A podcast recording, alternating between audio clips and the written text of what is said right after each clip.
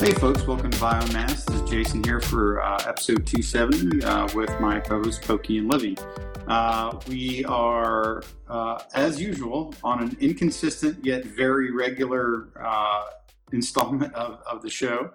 Uh, but we we tend to hit our weekly. we just don't know when in the week it sometimes comes, and that's that's one of those little functions of life as we're spread out really all over the country and kind of like lives, works, and family. But we wanted to make sure we got something out for you guys this week. So we do have a couple uh, kind of cool movie notes and some other things popping out there that we want to like uh, let the folks know about. So without further ado, let's knock out some introductions. You've already heard from me, and so let's sling it over to Pokey. Hey, I'm Pokey Draven. I uh, help host the show here. I'm currently playing Final Fantasy 14 mostly, and I just rolled in from work, so I am uh, very unprepared as usual, but I am here. Alrighty. Livy? Throwing off the unprepared. I'm only prepared at work. Uh, I'm Livy. And uh, I don't know. I'm fried, so happy Wednesday, right? I think that's the theme of the week. it feels like it's been Monday every day for the past two weeks. I'm on my like 17th Monday in a row, so. this has the potential to be an awesome show. I just want everybody out there to know that. so, so this is actually what happens when when uh, you, you, get a bunch of nerds that grow up and then take and then have like wildly different lives with like kids and like real big boy boy and big girl jobs.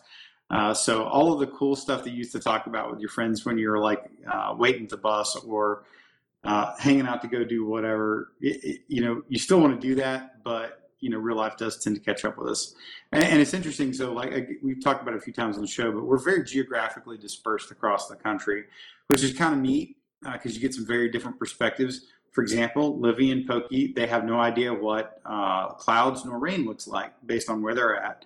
And uh, i unfortunately understand what vikings and uh, like game of thrones looks like because winter is coming all year round where i'm at. So it's it's kind of an interesting uh, interesting sort of feel. And then occasionally we'll have uh, you know Zell slash Jake. We don't really know what to call him anymore. He's he's in a transitional phase right now. Uh, he pops out of the Windy City occasionally, and then uh, our our buddy Bate, who's down in Florida. So we really run the gamut of things. Uh, but nevertheless, we are here really to hang out with each other and kind of like capture our blathering on, on a uh, a podcast, but we hope to actually kind of inform you guys about a couple things. So uh, we'll, we'll kind of kick this off up front. There's a little bit of news dotted around, uh, so we'll talk a little bit about Gamescom stuff. And uh, I, I, think the big thing that popped over the last uh, maybe 36 hours that's probably worth talking about here on a Nerdcast the uh, less than amicable uh, seeming divorce of Sony and Disney over the Spider-Man franchise. This is really starting to like uh, hit the hit the news pretty hard right now. At least you know since early this morning it has. This has all the makings of a, a significant boo boo on everybody's part. So I'll, speak to this generally as a fan, uh, but basically as I'm looking at you know probably about three different news feeds right now on this. Um, it really stems down to uh, probably both sides, rightly so, wanted to recapitalize on the Spider-Man property. So fast forward, or, or correction, let's rewind. Sony itself owns the IP of Spider-Man.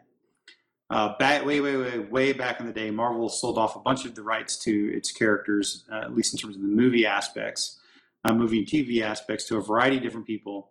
Uh, the, the vast majority of them have been consolidated under Disney and Marvel, uh, back under the Marvel house now.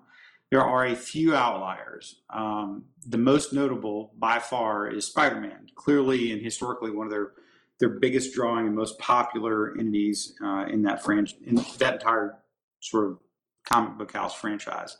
Um, so Sony has owned my uh, Spider-Man for quite a while. Uh, they made a variety of movies, uh, some dramatically more successful than others, and, and they they frankly have, they sort of petered out. No, I can't believe I just said that. No pun intended. Uh, and then at, at a point when Marvel was definitely on the rise, they were in a little bit of a rocky spot as they were they were sort of kicking off their their final parts of Phase Four. They had like Thor: The Dark World, which was not overly well received but then they had Guardians of the Galaxy, which was really well received. So they're in this kind of weird zone, but they're definitely overall on a, on a significant upswing. And Sony just frankly has never really been able to, to do much with the Marvel properties that it had. And it had a few other ones other than Spider Man. So, uh, over a, a fairly informal uh, meeting uh, with Marvel Studios and Kevin Feige, Sony proposed an interesting. Reportedly, Sony was the one that proposed this that they can use Spider-Man in the MCU, and there was an interesting sort of like uh, it was a very low bar cost share agreement. So there was some initial monies set aside in uh, in terms of like how much money Sony would get off of the take of the movie. It was a very low percentage, but the Marvel movies were consistently very lucrative. Um, so that's not a bad deal. They also got a, about 175 million in cash upfront, a one-time fee, so that Disney could have all of the merchandising rights to things that Spider-Man was on in, associated with the MCU. Um, so here's what went on to happen. Uh, Spider-Man's revealed in uh, the Marvel Universe in an Avengers movie. The crowd goes wild. Spy, you know, a few other things happen. Spider-Man movie comes out. Crowd goes wild a few other things happen in game. You know, the whole smash. Peter Parker is now firmly entrenched. You know, the Tom Holland version, which I, I would offer. this is just very subjective, but I would offer that, that Tom Holland is probably, in my my view, the definitive uh, version of a movie. Peter Parker and Spider Man. I, I, don't. I agree. Like by not, far. Yeah, I haven't seen anything better from anybody. Uh, that to include animated versions as well as going all the way back to like the late 70s, early 80s live action TV movies, which were actually surprisingly good for the time. Um, but he he is very much stamped as the image of Spider-Man for a lot of people right now. Um, so that being said, they went on to make uh, I want to say Spider-Man Far From Home. I believe if I'm looking at this right, made over a billion dollars so even with that fairly low sum, that fairly low percentage of like 5% of the take or something like that, uh, Sony is certainly not hurting for the ability to uh, shuttle out the Spider-Man franchise. And everybody, it basically, they wanted to keep that deal more or less the same uh, or maybe get a little bit better. But I think they realized they wanted to, at a minimum, keep that the same because they were – for a minimal outlay, getting a lot back for it. Uh, Marvel slash really Disney, they were like, "Hey, I don't know if you've checked in lately, but we we think we just made several billion dollars off the back of Spider-Man that you were basically like turning into a grease fire before we showed up. We would like we would like to exchange this around so yeah, so I had that reverse. So Disney was basically taking a five percent cut of the because these are all Sony movies, but they're under the MCU brand. It's kind of an interesting sort of back and forth they did. So so Disney was definitely taking the low end of the money on this. Now they were definitely making up for it in the in the uh, the merchandising component, I, I suspect. But basically, they came back and said we would like thirty percent of the take of these movies, uh, and, and we're going to finance some of the movies as well. So they wanted basically co-production rights to the movie, even though Sony would clearly own the vast majority of the percentile. Everybody bought. So Marvel, who I think probably had the more sane case, they're like, we literally just made you an entire GDP of most small countries. Uh, we would like we would like to renegotiate this deal a little bit, even and still keep it relatively in your favor. Um, and Sony was basically like, "No, nah, we're pretty okay with making a mint, and you you just like continuing us to give sprinkle some MCU magic on this shit."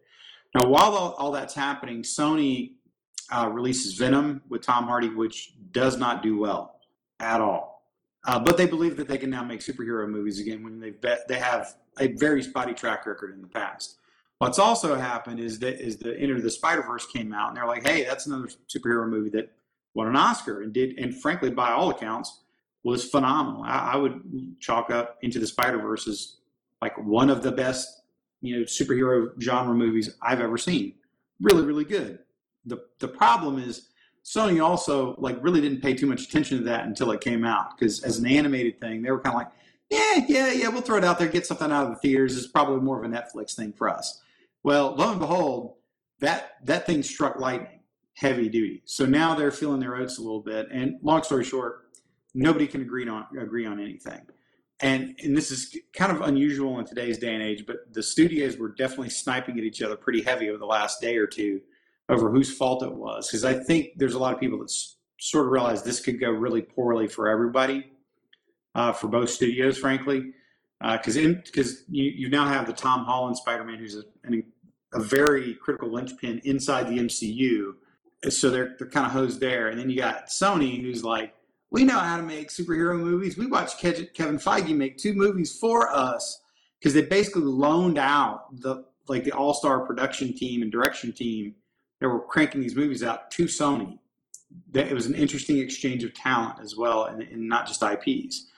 So uh, there's a lot of things up in the air. And what was interesting was even some castmates coming up out, out of that, like Jeremy Renner, kind of out of nowhere, was basically you know, put a jab at Sony. It was like, hey, like it'd be really cool if you let Spider-Man hang out with like you know, uh, like the real Stan Lee and Marvel, like where everybody else is, and still you continue to make money. Uh, it was it was not not a an overly uh, it was not a big rock that he threw, but it was a, it was an interesting public tweet that he, he threw out.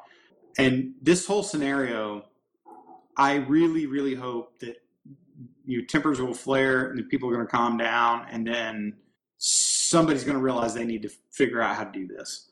They need to get this together. Um, I kind of view this not. I I mean, very dis, very very dissimilar case, but I view this kind of like the Guardians of the Galaxy James Gunn kind of episode earlier in the year uh, when there were you know there's some drama with James Gunn and, and he was he was departing. Basically, Disney fired him, and all of the the cast of Guardians of the Galaxy Galaxy were basically like you know hashtag fuck this. Um, I I really hope that they figure this out, uh, I, and I think it, it's it's really by far the best thing for the fans if they can figure it out. And for the love of God, if you can't figure out how both sides can make uh, fair and equitable money off of a, an agreement like this, we like I don't know what to tell you. Um, it's it's pretty bananas. Now, what's kind of also interesting from a strategic side, you know, you could argue that Marvel may actually have the most to lose out of this deal if they don't if they don't figure something out uh, because they've got you know, like I said, I would say subjectively and objectively probably the most popular overall character in the history of Marvel in, in the term of Spider-Man that they don't own but they own literally just about everything else. They've got the, the the Avengers, all of the Avengers type stuff that you've seen. They now own the X Men, and they're actively pursuing X Men properties and and building them into the the MCU right now. That's definitely in full swing. They also own the Fantastic Four now, and there's a lot of heavy rumors that that's starting to be populated as well. So they literally have all of the marquee pillars of the Marvel sort of pantheon except Spider-Man that's that's a tough spot if you're Disney. Now the reality is they could probably go on and be okay, but it would just put this really gaping sort of hole in their mosaic that they've built with the Marvel Cinematic Universe over the course of 23 movies now. Um, and, and I think and I think that's something they'd be loath to do. And, and on the flip side, if you're Sony, you got another studio that's clearly way more successful than you, giving you ta- giving you talent and letting you keep most of the money and you can't figure out a way to like continue to sweeten this deal or make this work for you after you've generally proven not to be able to do it very well or at least consistently bananas it's absolutely bananas so i'll, I'll kind of take a pause from my monologue right there and i'll, I'll kind of i'm very interested to hear you guys take on it because I, I think i'm much more you, you know geeked out over you know comic book stuff than i think you guys are but I, i'm kind of interested in what your guys take is on this whole situation It's just it's just so silly because it's almost like watching a really bad divorce and they're trying to keep an item that like the person really doesn't want, but they're keeping it just because they're like, screw it, I want it. I, I mean, it's just it's dumb. I don't understand. I don't understand these companies that make billions of dollars not being able to come with come up with uh, compromise or some you know I'm gonna say a third option to, to what they can do just to you know at least keep the customers happy because that's that's really who should be who they're thinking about before you know their pockets that are already pretty fat Yeah, I mean, you have a situation where literally everyone loses by this. Disney loses, Sony loses, the fans lose, and Sony doesn't realize it yet, but everyone loses in this situation because they're they they may think that they can go, oh, we can we can make these movies, but it's like, guys, you pretty much just owned the IP and let someone else use it and got free money for it. You didn't do anything. Like Into the Spider Verse is fantastic, but you know Tom Holland MCU that wasn't you. So I mean, I understand wanting to protect what you own because they paid for it way back in the day for you know a, a fraction of what it's worth now, but like without Marvel and Disney's support to do this, they aren't going to make money off of that IP. So to hold on to it and go like, well, we're not going to share and we're not going to, you know, give you an inch more is is just asinine. You know, there's a there's also some storytelling components that are kind of interesting in this because because of the way they've done it. It's like so there's a hole with you know in the MCU then if if the Tom Holland Spider Man is not there, right? So their options are go get another actor, which I don't think would go over very well. Uh, and then if you look at Sony's perspective, what do you do? Like, how much of what's in those movies is actually owned by D, by Disney versus them? Like anything with anything that ever mentions the Avengers, Happy Hogan, Tony Stark, which is a, a ridiculously pivotal part of Tom Holland's story now, uh, of the Tom Holland, Holland Spider Man. Like that would be equally weird as if in the next movie you had to pretend like like absolutely none of that happened or you had to start over like do you even get the same like like there's no story beat that works in in in a Sony Spider-Man world that that didn't have you know MCU like touch on it and that's that's what's interesting to me is that no side will, will make this work right um, and Tom Holland, I believe, is on contract for two more movies right now. He's he's very much radio listening silent right now because I think, like, I think he's ab- absolutely desperately hoping that this gets fixed. Uh, is what I suspect he where he's at. Um, but that, like I said, it's not a great great position if you're if you're a fan. I really hope they can figure this out because it's just it makes no sense to do this. I, and if you're Sony and again, you have this money printing machine in the form of the Spider-Man IP. I, I, I can only assume that they are making the gamble or they are making the calculation that they can make the movies as good as and will be as well received as the MCU versions. I absolutely do not think that is the case, just based on prior track record. And here's the interesting part there is absolutely nothing stopping Disney if they were like really vindictive, mouse eared motherfuckers to like, oh, you want to release some Spider Man on what weekend of the year? Cool. Deal, bitch. The Avengers X Men crossover number one happens on the same weekend, bro. Have that how how's that working for you? Yeah, I mean you you could have all kind of stupid little tit for tat things going on, and, and Sony is just not in a good position with that they may own the ace card, but they got to have a rest of the hand to play it with. It's also possible that they're hoping that Disney will go, well, we don't want to cut Spider Man out of the MCU, so we'll just let you keep the same deal you've had so far. And then I, they can just, you know, staring contest of this. Yeah, I think that's basically what my my understanding is, at least again from you know the internet, which is, as we all know, 100% right. Um, is that their stance was, yeah, we like the deal that we have. We're going to stay with that. Uh, because like, you know, they got a money printing machine, right? And then Disney is like, ah, hey, I think we were bringing more to the table than 5%, bro. So uh, it's, I don't know.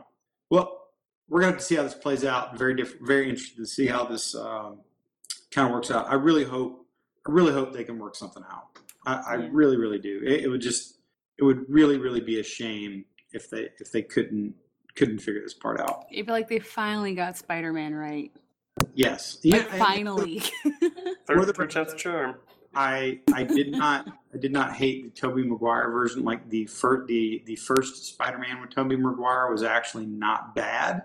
That was pretty good. I mean, for the fact you hadn't seen Spider Man in a long time, it was pretty good. There were some parts that were definitely, you know, mid '90s Sony. You know, it is what it is. Um, and the fact that Tobey Maguire was like 10 years older than he should have been in high school. Yeah. Um, I think I, I don't want to disparage him as an actor. I thought those movies were okay. I'm a big Sam Raimi fan. I like a lot of their stuff, um, but it just it just didn't work real well. Yeah, I Um, mean, after Seabiscuit, no, I, c- I couldn't see him in that role anymore. It's just I don't know. No, I get that. I mean, I, I think I think when it started to transition, I think the Andrew Garfield stuff was it was just not good, and that, I don't think that's necessarily on Andrew Garfield. I just think that movie, was, you know, like I said, we'll we'll keep an eye on this one. Really hope they can figure this one out. Um, all right, let's kind of flash forward. Pokey, you have some comments on Gamescom, perhaps? Uh, yeah. So they showed off some more Death Stranding at Gamescom. This is, of course, the enigmatic game being produced by Hideo Kojima with his first production after he joined up with Sony. Uh, and I would say this is the closest we've got to like actual gameplay. Um, it was kind of interesting. It, it it definitely is kind of showing off uh, a very open world aspect to the gameplay, where it's you know you're you're the Sam Bridges character, and you're basically a delivery man, trekking all over the U.S. to, to deliver things. Um, it was kind of cool because it shows like it, it seems like it's more focused around kind of having the right tools to transverse the the uh, the terrain. So like you have like ladders and stuff you bring with to like cross gaps and things like that. It was it was kind of cool. Um, you have to pee apparently because Kojima's like that. He puts random weird shit in his games where you actually have to watch your your urine levels and actually take a, a moment to stop and go to the bathroom. I thought you were going to say watch your urine. Well, I mean, you can. It, it actually has like a meter that goes down, like how many milliliters you got left to, to empty. amazing. Um, because He's gonna Kojima's add up- crazy. He's going to add biomonitoring to make sure you're actually going to the restroom I, I, before you can come back and play. I, I almost wonder if that's kind of the intent. Is like, by the way, you're a human being. Please go do human being things and stop playing for five seconds. Hashtag stand up, don't die. Pretty much, like, don't, don't get blood clots, please, and die playing our game. Um, but it was kind of cool. They were they were showing off a lot of the because this game is obviously featuring a lot of prevalent actors that have been 3D scanned into the game. Um, you know, you got like Mads Mikkelsen and uh, Del Toro and stuff like that, who are you know pre- prevalent characters in the story, and they're of course voiced and motion acted and scanned, 3D scanned in. Um, but they're also kind of showing that uh, they've taken other people just like in the gaming industry and scanned them in, and just made them NPCs as like cameos. They aren't like really playing a, like an important part, but they're just like, hey, go deliver this package to this random guy. Except that that random guy is like, you know, Sakurai from from Nintendo. You know, just we've just thrown whoever the hell we feel like into this game, um, which is kind of fun. I think it'll be kind of neat to, to play the game and and you know see who you can who you can spot that's you know just a random person in the world. Um, so a lot, a lot of the show is kind of neat, but of course, as usual, we still don't really know what the game is about. Um, there's some lore stuff that they kind of were tossing around, but what the actual like objective of the game is still pretty unclear. They keep saying that you know your goal is to reconnect the world, which is of course very vague, but it does kind of uh, go along the similar lines other stuff that um, Hideo Kojima has done, where it's like it's a single player game, but how you interact with the world will affect kind of a global, um, I won't say global economy, but kind of like a global world where, you know, if enough people do this one thing, then something will happen in everyone's game world. And that if you're finding ways to work together, you can actually, you know, accomplish bigger goals that are that are in the game and kind of unlock some secret stuff. So, you know, so I I, imagine, got break in here. All right. yeah, yeah, yeah. Here's what I hear. Here's what I hear you saying. Uh, I hear you saying that we are going to play a video game about being a new version of Twitter in an apocalyptic world with ghosts, aliens, and weird babies. Uh, probably something like that. Yes. is that does that is that, is that what you're getting? Uh, uh, I'm This is what guessing it's probably something along those lines. Yes. I'm definitely I'm de- definitely getting a vibe that this is some sort of very uh, supernatural Instagram with guns kind of thing. I mean, there there are like people with dead ghost babies now, so I mean that's that's something. Also, breaking news, literally, uh, as of about, I'm gonna. It says 9:41 on my watch. It's like 40 minutes ago. Uh, I'm gonna read this. I, I'm not shitting you.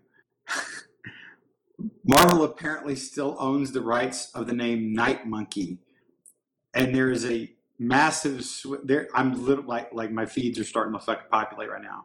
There is this massive push because somebody figured out that Marvel still owns Night Monkey, which was the not Spider-Man name for Spider-Man in Europe, and so there are Night Monkey movie posters all over the internet right now with an MCU brand. Oh Jesus. I would I would pay money to see that. They in fact they don't have to say the words Peter Parker, Spider Man, or anything. They could just refer to him as Night Monkey, and it's Tom Holland. And I think they would be a legally clear, and b it would be fucking delicious. That That is Staring amazing. at me like, what the hell? I'm sorry. Please tell me about your dead ghost babies. oh no, death- no, it's it's fine. It's fine. No, I, I'm liking this Night Monkey. I mean, who owns the Stan Lee cameos? Oh, that's well. I, I have to assume that Stan Lee's, you know, dead body slash, you know, surviving family does. But Because I'm just saying, it could be like, come see Night Monkey. We have the Stan Lee cameos. it's Oh totally God. unrelated, but it's totally related. no, that's that's actually hilarious.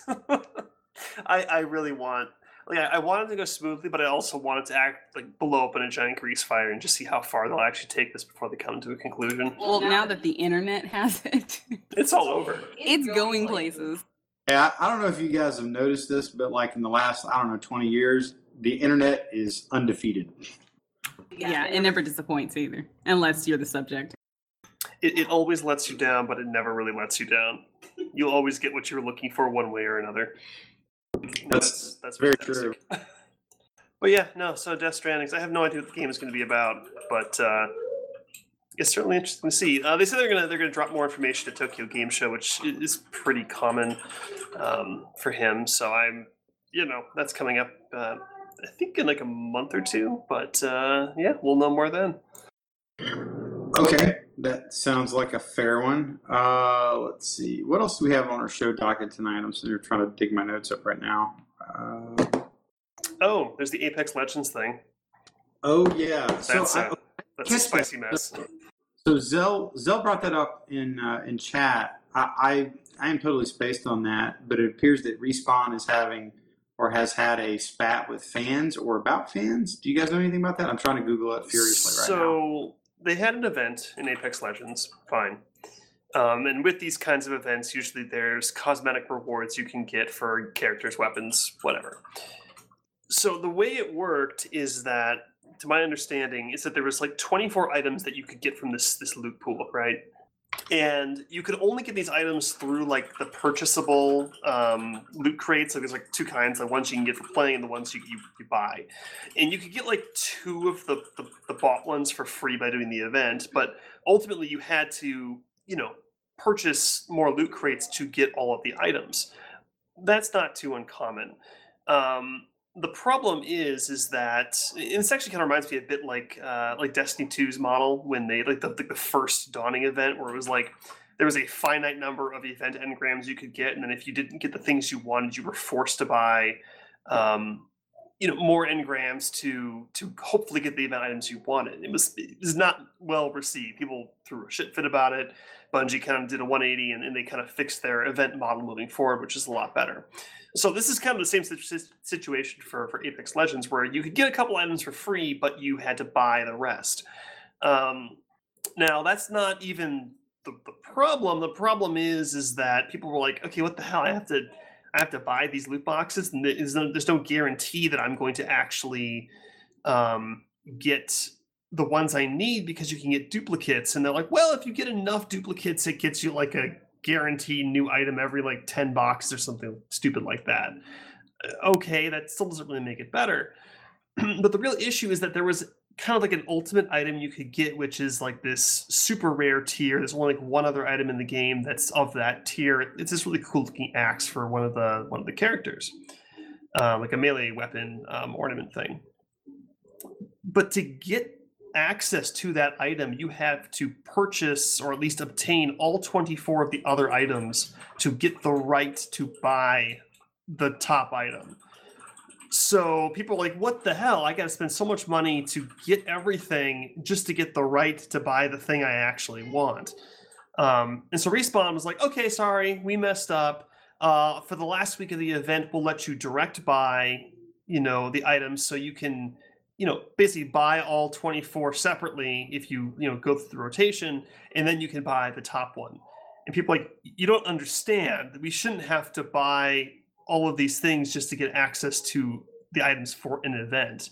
And someone worked it out, like to purchase everything to get all of like 25 items, like the 24 ones plus um, the the top tier, it would be like 170 dollars to purchase them all, um, which is like insane for an item, right? That's pretty. Uh, that's pretty outlandish for some ones and zeros that you don't actually own. Yeah, especially for like, this is kind of my personal opinion. If for like an event for a game, I understand it's free to play and there's some monetization there, fine. But like for an event, the, the purpose of events and games is usually, hey, I was playing the game at this date and time, and therefore I get rewarded for it by getting, you know, this unique item. It's not something that I feel like you should have to buy um, if you want to have access to it. That's just kind of my opinion. That's that was kind of what my my beef with like the dawning event of Destiny was. But that aside, I mean, we can we can lean back and go, well, it's EA published, so we should expect this because it's an EA game. The problem is, is that the devs got on Twitter, or not on Twitter. I'm sorry, on Reddit, and as Reddit goes, there's often rather high quality posts, and there's lots of low quality posts. Normally, when a developer gets on and interacts with the, the, the fans, they usually avoid the highly toxic posts. And usually stick to the more constructive ones because you know you, you want to work with the people that are being constructive. They didn't do that. They, they they responded to the constructive ones but then they also started getting involved with the really toxic posts. And don't get me wrong i'm not saying that it's okay for players to be toxic assholes but usually when dealing with toxic assholes if you are a company and the toxic asshole is your customer you don't want to respond to them by being a toxic asshole which is kind of what happened. So it was pretty much she's like saying like yeah you know people can be kind of entitled dicks and you know we don't really want to talk to them and it's terrible and someone responded with a nasty post and the developer and this is like the lead of the project right? This isn't like some random grunt. This is the guy in charge of the game. Was like hey guys i found the dick and starts talking about this guy who is who is being toxic. Um which didn't go well. And so people were kind of throwing a fit and he comes back with like well you know most of you guys because the, the, the comments were basically like why are these things so expensive right? Why are these these posts so these items so expensive? It's, it's ridiculous you know i should have to pay $170 for it. And his response was basically like well we've done tests by putting stuff in, on sale and we find that lowering the price point doesn't actually get more people to buy. Most of you playing are freeloaders and we love that but we need to make money so you know that's the price point. It's going to be $18 for a skin um, usually you don't want to refer to people as freeloaders especially when they're your customer because it's kind of derogatory um, especially people who are pl- if you play the game on a multiplayer game you are providing content for the developer and other players so even if you're playing for free you're still providing a service to that game. So you're not really freeloading, and that's a really bad way to put it as as a, as a developer. Well, I, I, so I was sitting here thinking through this. I, I'm, I'm like, I'm reading the story as you're narrating it, uh, and and uh, I'm kind like one. It's very clear that they were, you know, unprofessional in their engagement. I also, I, I think they're in a, almost a, like the Kobayashi Maru though. So you want the game developers need to talk to their community, their community base, their game community base, game community base. eh, You know, likes to throw flaming bags of poo at them. There is a limit, I think, on how you can like. I think this is what drives some companies to just not engage their their their customer base when whatever they say is just going to get drowned out by you know a percentage of yahoos on the internet. Now, what I found interesting about what you just said is like I didn't. That's I did not get to the part in the article about the uh, the freeloader comment, but what you just said is interesting. Poor choice of words, but there is some reality there. Like, are you in fact a customer of the game if you contribute nothing to the game? Like, in terms of uh, uh, an interaction. I, I don't know if the word customer is the right way to describe it. You're certainly part of the community base. You're certainly part of the fan base. You're certainly part of the ecosphere. But customer implies a transactional relationship where you get something and then I get something in return. That there's that is the interesting. I've never thought of it this way, but that is really the interesting dichotomy of when you have basically a AAA free to play game. You have a lot of people who have no need to spend any money because you get a really good game, uh, and then you have the developers who are like, if you want me to keep making a good game, I need to charge X from the people that will pay for the game. Uh, I've never thought of it that way, but it's it's an interesting re- interesting take on it. Hor- horrible choice of words, by the way. I totally agree with that. But I could see from their perspective, maybe a little bit, where if you're just like just taking facefuls of like Reddit shotgun blasts, and, and you you at some point you just kind of snap and you're like, I'm mad as hell and can't take it anymore. Like how do you you know how you defend microtransactions when you just generally when you describe how much money uh, that you make and don't make from people and interestingly enough that you know bungie did something very similar not like this they didn't do it like with a firebomb but because they knew that people were starting to look very heavy in, into shadowkeep that's coming up which has massive like 10,000 words of a developer update that came out in three installments this week um, which I highly recommend everybody go look at. Uh, it was one of the most fascinating looks at game development I've read in a long time. He, he directly, Luke Smith directly attacked microtransactions or the, or the microtransaction discussion. He said, let me, let me explain this to you. The microtransactions for the skins for the Whisper of the Worm, this very specific exotic sniper rifle you can get from this one mission in Destiny, those skins paid for the dev costs of content X, Y, and Z. He made a very direct correlation to other content that was created because of the, the ability to pay dev costs from the microtransactions of a specific item. Uh, I, and that's again, that's how these things work. But yeah, I'm, I'm with you, Boki. I, I, just I'm sitting here thinking through this. I just kind of went on a, little, not a rant, but like a stream of consciousness because the way you framed it was in a very interesting way uh, and I because I'd never really thought it through that that angle, but I, I don't know that I like I love the idea. I would love the idea of working in, in the video game industry at some point, but I just don't want to deal with people because people are bad.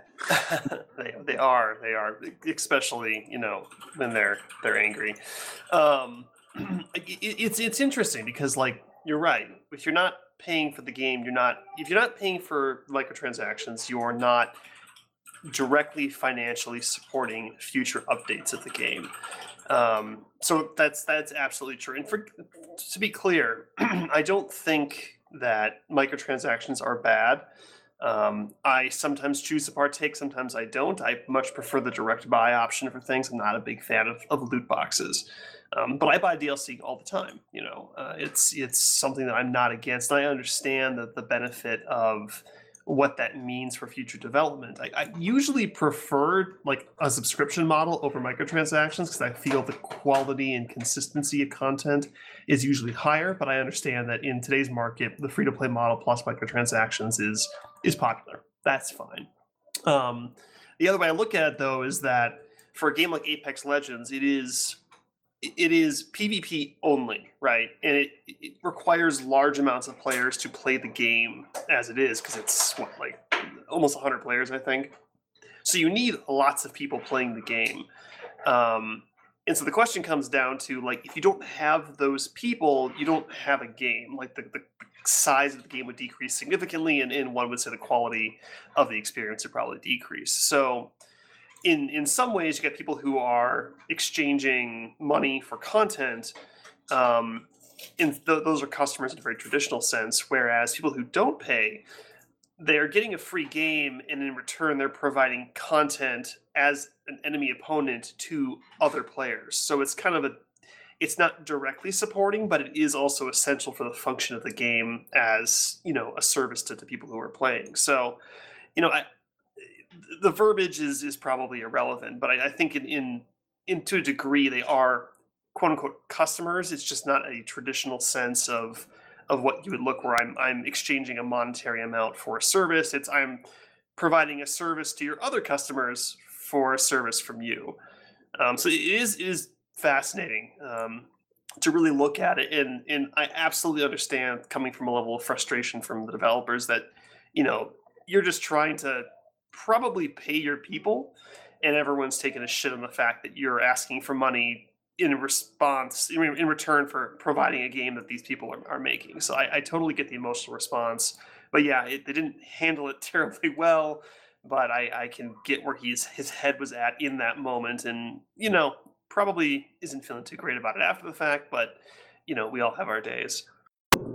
Yeah, I think that's fair. I mean, I, am looking. It looks like the CEO Respawn Vince Zampinelli. He came back, pretty good statement. He basically, and he didn't, you know, he didn't count out anything. He basically said, "Hey, this is this is not how we want to comport ourselves." You know, even when, you know, like, hey, we back our developers up, particularly when people are, you know, attacking them and their families, and, you know, on the internet. But uh, we also do, do not comport ourselves in the way that these guys did. So there's also no reports they they got fired or released yet, so they're probably not gonna be. But also probably like on a fucking Twitter slash Reddit ban for like next year though.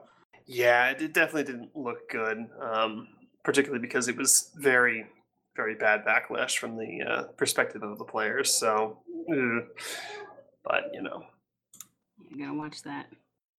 What was that, Living? So you gotta watch how you uh, interact with people. I mean, even if they're not paying, you know, the the term customer is so flexible in the dev world. You know, it, it's like they're they're still stakeholders because if they're not playing your game, even if it's free, it doesn't succeed. So if you're offering a free product, then the people that play that free product are customers. Nice. Yeah, no, I think you're. I think again, I think you guys are spot on. I just, it's one of those kind of interesting sort of comments about it. Uh, like you said, I, I think microtransactions are fine, but there's, but there's also a demarcation line when they become very predatory and, and rough, and you gotta, and that's where there, that's where there's a lot of people that kind of you you question it, and then you you know I, like I do like subscription models too. I am a fan of those, but I also realize that those are you know those are a little tough. You know, you, you I mean, they, they come with their own challenges, a little different set of challenges in terms of microtransactions. But I, I just, I just think we're in a realm where like the economy of games is just fundamentally different than it was like, you know, like when it was, you know, back in the day, you get a forty dollar game at Christmas for your NES, and that was it. There was no such thing as an upload, a download, a, an anything. It was just that's that was it. There's your game. Now it's it's just dramatically different. Well, and it's tough because people expect games to to last forever. You know, uh, even if you buy it for sixty bucks or it's free to play, there's the whole you know gaming as a service model, if you want to call it that, is almost expected. Everything's got the ten year plan, right? That it's going to go on. And we're going to get continual updates, and we're going to devour content at a at a, at a locust pace. You know, and we expect you to keep up with that content or oh god the game is dead on arrival i mean look at games like division or, or destiny you know they have to they have to keep producing content because that's the expectation and it, it's no longer how it used to be like you know i always reference the little big planet model like you know, when that first came out on ps3 it had dlc the additional content really wasn't there wasn't a lot of free updates really. Um, if there was DLC, the DLC was priced to pay for itself for the most part. You know, you'd buy a little costume for like a dollar. Like it's very very cheap, um, very impulse buy range, and it worked really well. But now it's we need to continue developing this game. You're not giving us more money for it because you're expecting these free updates over time. So we have to price the DLC to not only pay for the cost of producing the DLC, like the, the actual cosmetic or whatever, we also have to bake in the price of adding, you know, the additional storyline, new areas, new enemies, whatever, into that price and do it in such a way that you'll still buy as much as you were before, but at a higher price. And I, I think it's great that, like you're saying for Bungie, when he comes out and says, listen, I'm going to be transparent about what it was, this particular item or this set of items paid for X, Y, and Z. And that's why, you know, we had to do it um, I think if people were upfront about it and said, "Hey, you know, a little more transparent about this is what it's it's going towards," um, people would feel more inclined to to do it. Because I mean, uh, there's unfortunately, you know, you look at like Apex Legends are published by Respawn, and it was sorry, published by EA, people go, "Oh, it's EA. They're just being greedy. They want you know more profits for their CEO." But if you know you got Bungie going like, "Hey, listen, we're just the developer and and the publisher now. We're just trying to keep the lights on and keep producing this game for you. This is where the money is going." I think people are probably going to react way better to that because they know that it's it's being cycled back into the game rather than just going off into the ether to you know be someone's bonus. Yeah, no, I think I think this is a very cogent point. I mean, a lot of it depends on the perception that you have of the company too.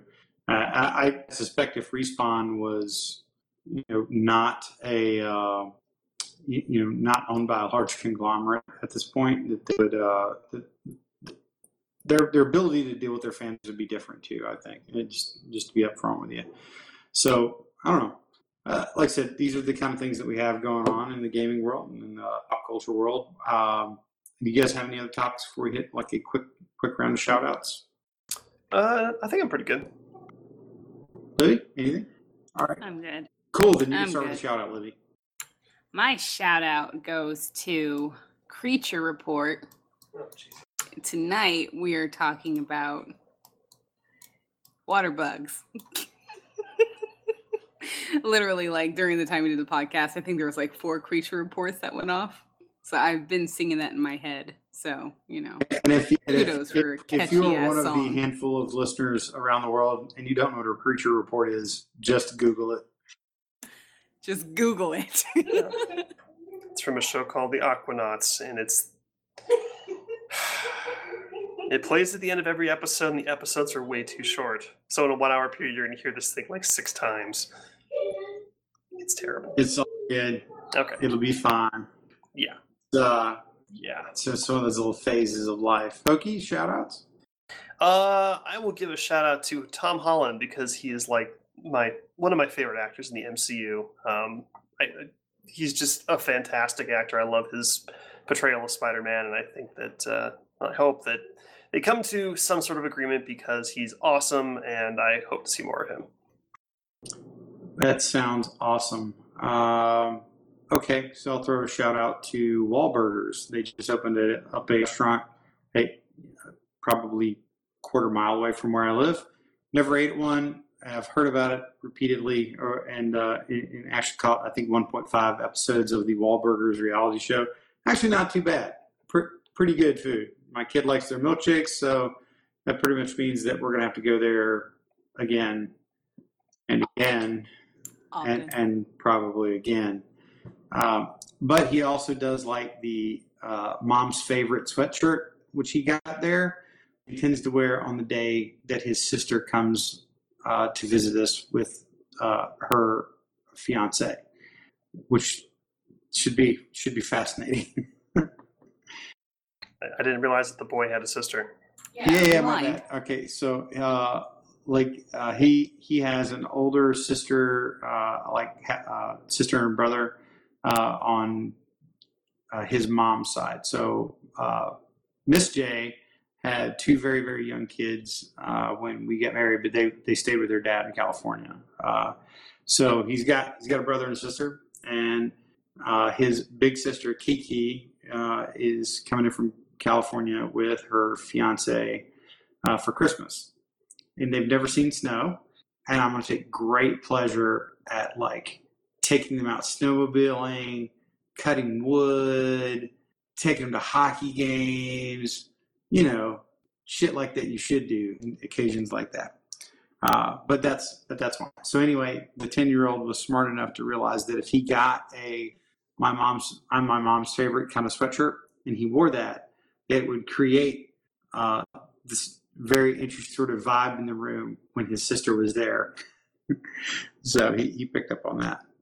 That's pretty awesome, man. I thought so. I don't know if mom did, but I laughed when Absolutely. That's all that matters, though. Uh, and I know, I know that I, my, I've done my job as a parent when my wife will say his name and my name interchangeably when she's trying to yell at somebody in the house. So I, I, I call that small victories. Um, okay, so now that we have we've we've had basically the uh, the mom and dad episode of Biomass, which is more or less what this became. Um, we really appreciate everybody tuning in and the uh, the comments we we do still get on Twitter and uh, other venues occasionally. So please keep them coming. Uh, it's always interesting as as the shows continue to morph, and and it's funny because we're sort of have these kind of peaks peaks and valleys in the show, and what sort of happened is is right now we're in this kind of neat space where the show is literally what it was intended to be uh, when we first started, uh, which was really some friends getting around to, to, to, have an excuse to talk to each other, and we just sort of made a podcast out of it. Um, and, and, that's actually one of my favorite versions of the show.